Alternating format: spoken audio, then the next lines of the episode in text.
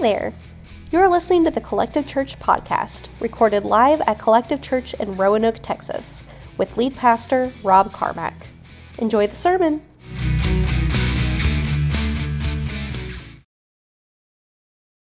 If you have a Bible, I want to invite you to turn to the book of Lamentations, chapter 1.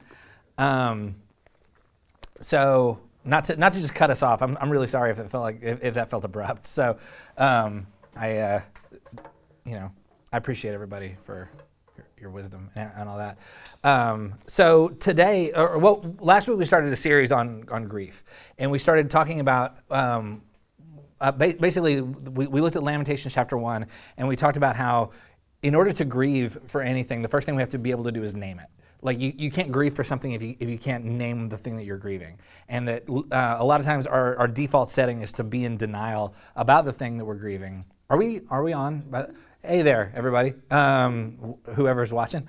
Um, so if um, so if, if, we're grieving, the first thing that we're invited to do is to acknowledge the thing that we're grieving. Because a lot of times I think a lot we don't even know that that we are grieving. We're just we're, we're having a hard time. We don't know exactly why.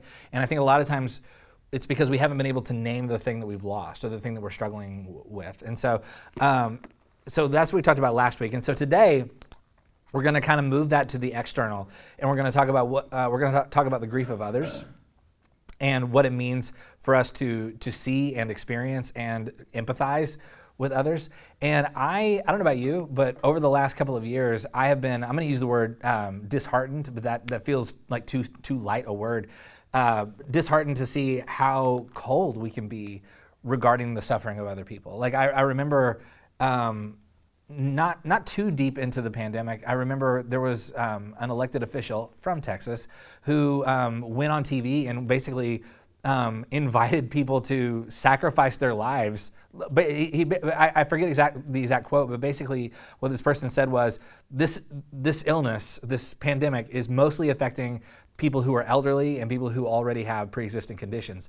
Therefore those people should sacrifice themselves on the altar of trying to keep the economy at a normal pace, right? And I mean, I'm not anti-economy, but when you start being like, your your kids' grandparents should be willing to, to die as a result of um, th- this thing sh- should be should be eager to do. And I, I, think he even said like grandparents are willing to do this for their kids. And I was like, I, I don't know any grandparents who are willing to do that for their kids. Um, and and just this this rhetoric of I mean, this very cold sort of like, yeah, lots of people are dying, but it, that's not, but, but it's okay because it's people who, a lot of people who have, we, have sort of deemed to be expendable. And so we've kind of, we, we had this very like cold kind of rhetoric regarding how we talked about the pandemic because, well, it's only affecting people who have pre-existing conditions or only affecting people of a certain age or only affecting people of a certain like, like health background or whatever. And what it did was it sort of created this, this language around people dying as if to say, well, it's okay because it's only happening to those people. And what it did was it sort of removed us from the suffering of people who were suffering and people who were dying. And I remember I had a, I had a close family member um, who ended up in the hospital with COVID for a couple of weeks. And we thought, we, we really thought he might die.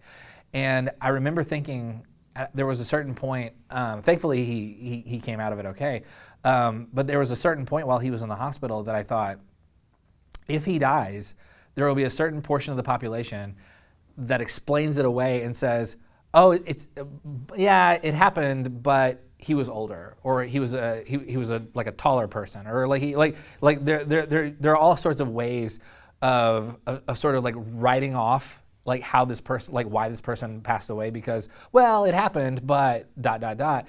And it's a really like it's a terribly cold way of talking about the suffering and the death of other people. And we're at a point now where over 750,000 people have died in the US of this illness. And we're we're still kind of struggling with whether or not to take it like to, to, to, take the suffering of other people seriously. And I, i'm not saying like whether or not like if you personally are not concerned about like whether or not you're going to catch the disease or whatever like that's that's a whole other thing. That's up to you.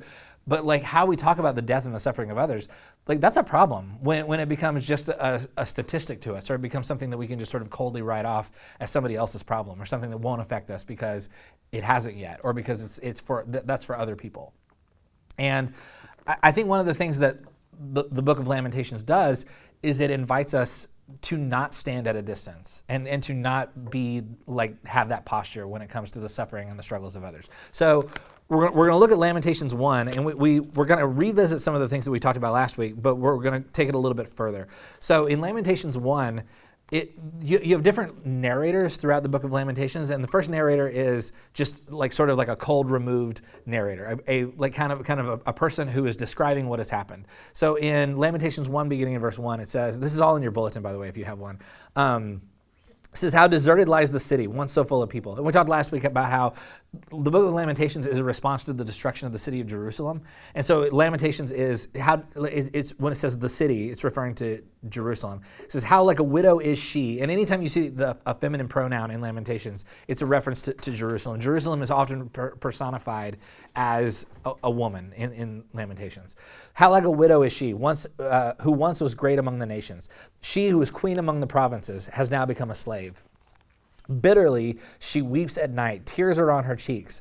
Among all her lovers, there is no one to comfort her. All her friends have betrayed her. They have become her enemies. And then, if you jump down to verse 5, it says, Her foes have become her masters. Her enemies are at ease.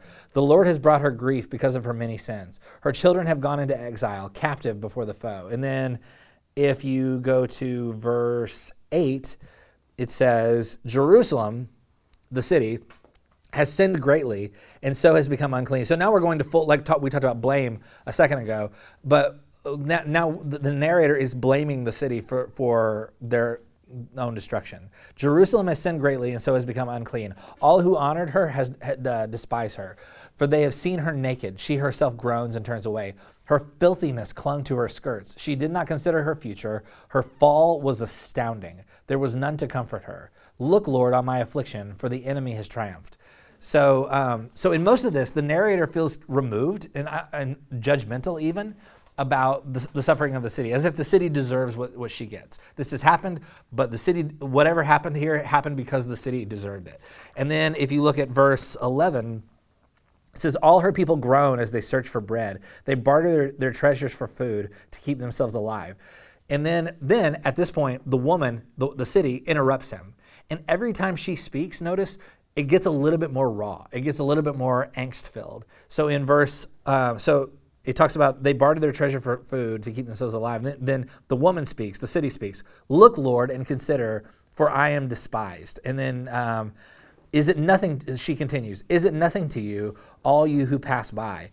Look around and see. Is any suffering like my suffering that was inflicted on me, that the Lord brought on me in the day of his fierce anger? So the narrator is blaming, we talked about this last week, but the narrator is blaming the city, but the woman, the city, is blaming God. And then in um, verse 16, it says, This is why I weep, and my eyes overflow with tears. No one is near to comfort me, no one to restore my spirit. My children are destitute because the enemy has prevailed. And then in verse 21, it says, People have heard my, my groaning, but there is no one to comfort me. All my enemies have heard of my distress. They rejoice at what you have done. May you bring the day you have announced so that they may become like me. So the woman, the city, is speaking here. And every time she speaks, she gets a little bit more open, she gets a little bit more raw, and also a little bit more desperate. No one is here to see my suffering. So then, and, and notice, and again, the narrator, all the narrator does is sort of explain what's happening and judge the woman for what's happening. But then, if you notice in chapter 2, verse 11, there's a shift and this is the narrator speaking in verse 11, not the, not the woman. The narrator says, My eyes fail from weeping. I am in torment within. My heart is poured out on the ground because my people are destroyed, because children and infants faint in the streets of the city. So now, all of a sudden, what has happened to the narrator? He can no longer stand at a distance. We are 30 verses into the book of Lamentations, and the narrator fully breaks down. It, it, this, is, this is like if, if, a reporter on the news just all of a sudden said, I, am I'm, I'm sorry, I just can't do this anymore. I mean, the narrator can no longer stand at a distance. His, he says, My eyes fail from weeping. There's a woman in Kathleen O'Connor who's written a commentary on the book of Lamentations, and she writes about verse 11 here, where the narrator breaks down. She writes, The previously disengaged narrator now becomes her, the city's, the, woman, the, the, the, the woman's passionate advocate. So in chapter one, the narrator is judging her. In chapter two, the narrator is joining her. he has found a way, like he has seen what she has gone through, and he is saying, this like something is deeply broken here. He can't just be judgmental anymore. He says, My eyes fail from weeping. He is he has found a way towards empathy. He has witnessed her pain so long, for so long that his his judgment has turned into empathy. I was thinking in the last service about how um, I remember before before we had kids, uh, I remember anytime I would fly on a plane and there was a crying baby, um, I remember like kind of being judgmental about that, about sort of like, why can't you just make your baby stop crying, or why is there a crying baby on this plane? Like I would have like no patience at all. But then after we had kids, I became so deeply compassionate towards anyone with a crying baby on a plane. You know what I mean? And so like something shifts in you, and I mean, honestly, the the real thing is like I probably should have had that level of compassion before. Like it, it shouldn't have it shouldn't have required me to have kids to feel compassion for people whose babies cry on planes. Um, but it did because I'm not great at. I'm not, it's, it's a self blame thing. You know what I mean? And so, um, but but what what ended up what ends up happening a lot of times is it's easy to stand off to a distance and see other people struggling and to have very little compassion and to have very little sense of like what must it feel like for this person to go through what they're going through um, but then what we see in, in Lamentations 2:11 is the narrator says, "I can't stand at a distance anymore. I, I can't just like witness this and not feel something." He says, "My eyes fail from weeping." So then in chapter three, which is the third poem, it's uh, Lamentations is a series of poems. In chapter three, which is the third poem, we're introduced to a new character. So far, there's been two characters. There's the narrator and the woman or the city, and then in, in chapter three, beginning in verse one we're introduced to a third character. So the third character says, I am a man. And the word man here, it, it could also be translated as I am the one, or I, eh, or I am the, the Hebrew word here is Geber, which, which is a goofy sounding word. But anyway, I am the Geber who has seen the affliction by the rod of the Lord's wrath. So um, the, word, the, one, the word man or one or Geber here literally is translated defender of the weak, women, and children. It actually has military connotations to it. it this is this is um, basically someone who whose role in the world is to defend people who are strugg- who are struggling. And um, the Geber, the one, is fresh from the scene of destruction and says, I have seen the affliction. And to see here is synonymous with experience. It's not just I've seen this. It's not just that I have witnessed people's babies crying on planes. It's I have been in the present, I, I, have been responsible for a baby crying on a plane, right? Or something along, I mean, that's, that's a silly example, but it's basically a way of saying like, yeah, it's, it's one thing to see, it's a whole other thing to experience. And the Geber here says, I have experienced the suffering of the city. So he just launches into a rant out of this. So in verse 2, he writes, he, God, has driven me away and made me walk in darkness rather than light. Indeed, he has turned his hand against me again and again all day long. He has made my skin and my flesh grow old, and my bro- and has broken my bones. He has besieged me and surrounded me with bitterness and hardship. He has made me dwell in darkness like those long dead. He has walled me in so I cannot escape. He has weighed me down with chains. Even when I call out or cry out for help, he shuts out my prayer. He has barred my way with blocks of, of stone he has made my paths crooked. So he's saying God has made things very difficult for me, basically, is, is, is a way of saying like not only like not not unlike what we talked about before in Psalm 60, he is he's given me like bad wine to drink and like now I now I stumble. Um, so the the Geber is saying God has made things very difficult for me. And then in verse 15, he writes, he, God, has filled me with bitter herbs and given me gall to drink. He has broken my te- he has broken my teeth with gravel, which is very graphic. He has trampled me in the dust. I have been deprived of peace. I have forgotten what prosperity is. So he, he I mean, he just goes on and on. God has broken my teeth with gravel. This, this is graphic, brutal language. And he actually kind of begins to blame God for all the pain. But then in verse 21, he told the Geber totally shifts gears. In verse 21, he writes this. He says, Yet this I call to mind, and therefore I have hope. Because of the Lord's great love, we are not consumed.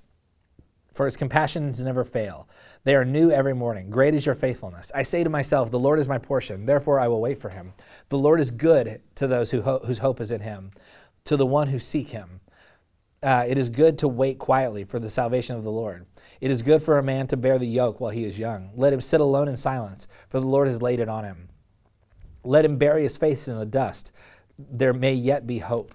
So he starts out with God has made me bitter. God has broken my teeth with gravel. But then he goes on and he says, Yet there may be hope. So which is it? Do you have hope or are you filled with doubt and despair? Do, like, are, are you hopeful or have your teeth been broken with gravel? Um, wh- wh- which one is it? Make up your mind, Geber. Um, so one, one theologian uh, says that this Geber has what he refers to as an entangled theology.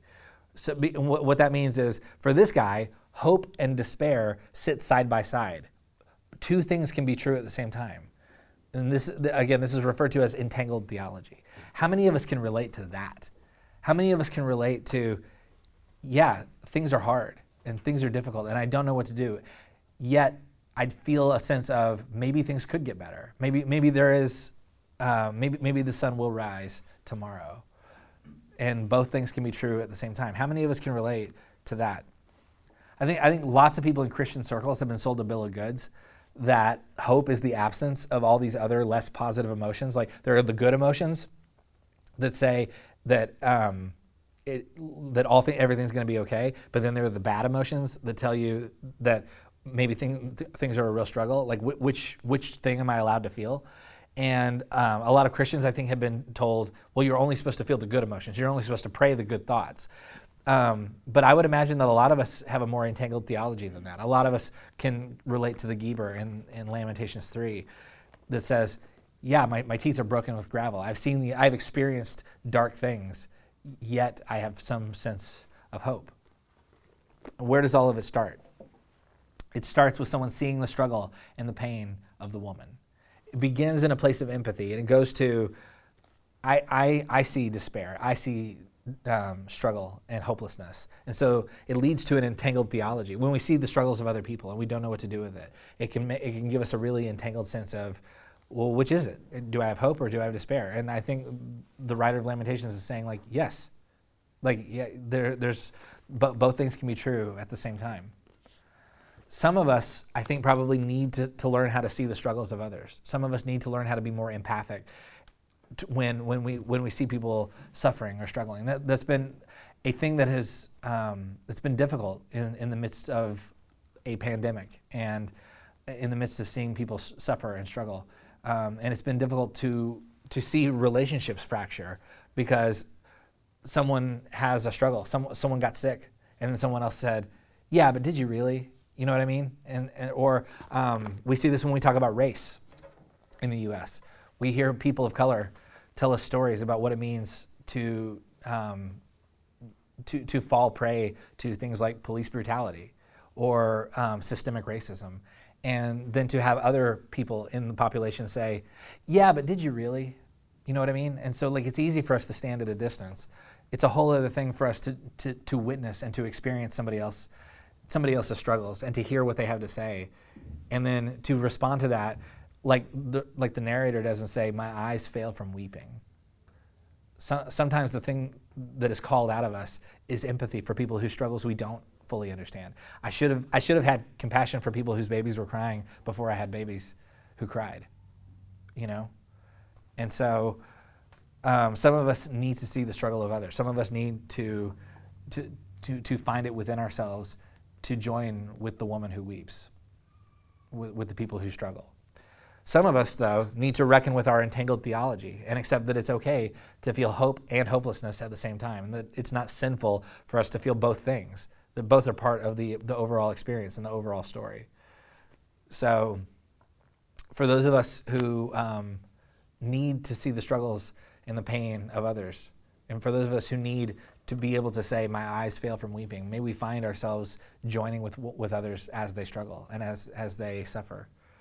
Um, and for those of us who are trying to reconcile what it means to have both hope and despair at the same time, May, may we uh, come, to, come to peace with our entangled theology. May we live inside the tension where both things can be true.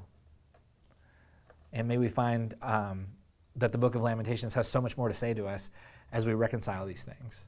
Let me pray for us.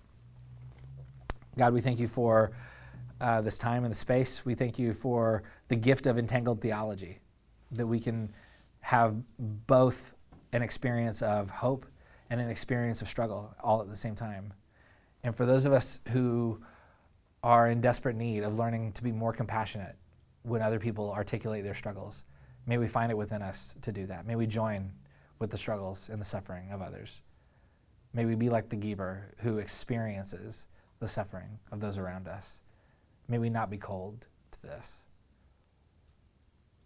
When, when there is so much suffering that we don't know what to do, may our eyes, may we recognize that our eyes sometimes can fail from weeping. May we find hope, but may we also not ignore the feelings of hopelessness. May we embrace and live inside of the tension of our entangled theology. And may we become more empathic people as a result. In the name of Jesus, we pray. Amen.